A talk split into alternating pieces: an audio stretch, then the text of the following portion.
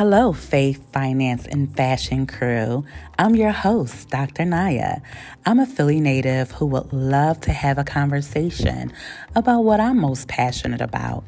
Each week, we'll gather here to discuss all things to build your spiritual life, make money moves, and a fashion statement. The best part is that we will do it together, and I love to interact with all of you. So feel free to comment, share, and ask as many questions as your heart's desire. So let's get into it. It's me. Is it me or the days are getting shorter?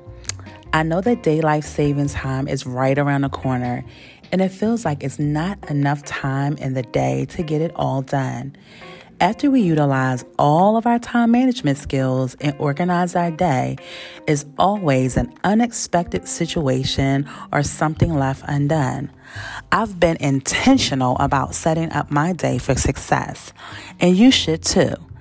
For me, it starts with daily devotion, which includes worship music, prayer, praise, and meditation. This is my way of setting the stage for a successful day. This process awakens my spiritual senses, and it calms me from the unexpected challenges of the day. It's simple. I turn on my favorite worship music, and with that, it sets the atmosphere of praise and worship. Then I take a moment to have an open, honest conversation with God and give thanksgiving for all that He has done for me. That takes about a good twenty minutes. Afterwards, I sit quietly because I need to clear my mind and meditate because I'm really listening to hear direction or receive a sign of peace that God is just speaking to me and He heard my um, conversation with Him. And the last piece is that I take a couple minutes just to jot down my thoughts. And I like to journal, and it only takes about five minutes, nothing like intense. I just, whatever is on my mind, I just jot it down, or whatever direction that I hear from God, I just simply write it down and I reflect back to it at the end of the day. So when I start my days off with, um, this level of devotion, it really helps me focus throughout the day. And when I deal with an unexpected hiccup or distressed moment, it just reminds me that I set up my day to receive all that God has for me, and He is the plate that holds everything together for me. So that is the way, or my steps of starting your day off in a great, faithful way. So now let's get into um, finance. Now, this is a great time. When we think about the holiday season, it's approaching us so quickly. And it's a great time to create a realistic budget. And I'm going to say that again, realistic budget for your spending. Now, I hear you. I hear you saying, I'm not buying anybody a lot of gifts this year, or I'm not going to do a big to-do or do a lot of cooking this year for the holiday. But stop kidding yourself. It's going to happen. So let's prepare wisely. I have a few great steps that can help you just put an extra coin in your pocket to help you navigate through the holiday season. The first step is to grab your coupons. Yes, I said it. I know that you don't use them, but let me stop you right there in your tracks. This is the time to start. You will be amazed on how much you will save at the grocery store and go into fun at some of your favorite shops because those savings truly add up. Another good tip is to check websites for flash sales.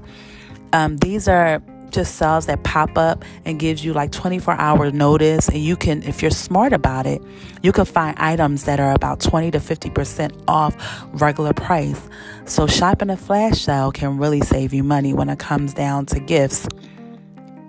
Another great tip is to reach out to your credit cards to see what promotions you qualify for. This is time for you to work your magic. Listen, if you call and ask them, I'm sure that it'll be some type of promotion that they're running during the holiday season that will possibly give you maybe zero percent off or a percentage off on your interest rate. Lastly, take advantage of deferred billing. Um, there are some great sites like Klarna and Afterpay that provide um, interest-free bi-weekly payments on some of your larger purchases. So it takes the burden away of large purchases, and you can break it down in bite-sized pieces so it won't financially impact you. So if you implement either one or two of these things, it can really help you with just adding some extra coin in that pocket. So let's get right into the fun part. Fashion. It is fall, y'all. As I sip on my pumpkin cinnamon latte, I completely enjoy everything that fall represents. Harvest, ripeness, and maturity. And really, for me, that all stands for abundance, okay? I've been enjoying everything chunky during this season. I'm telling you, baggy jeans, chunky big sweaters, and fall colors like brown, gold, hunter green, layering my outfits. It's just been such a comfortable season for me. So I will encourage you to implement some of these chunky styles in your um, wardrobe. So again, chunky big sweaters, chunky jewelry and accessories, belts and earrings, chunky footwear, chunky combat boots, sneakers, loafers. All of these are great outfits, are great um, pieces to add into your fall um, wardrobe. And I think if I can sum it all up in a type of style, it's comfy, cute fashion for the fall. Now use colors to express yourself and have fun with it. Layer your outfits like a baggy sweater with a pencil skirt or jeans for a nice fitted look, but comfortable. This season or is really for all shapes and sizes. You can really, really have fun with just wearing oversized items that will keep you warm and cozy as the season begins to change.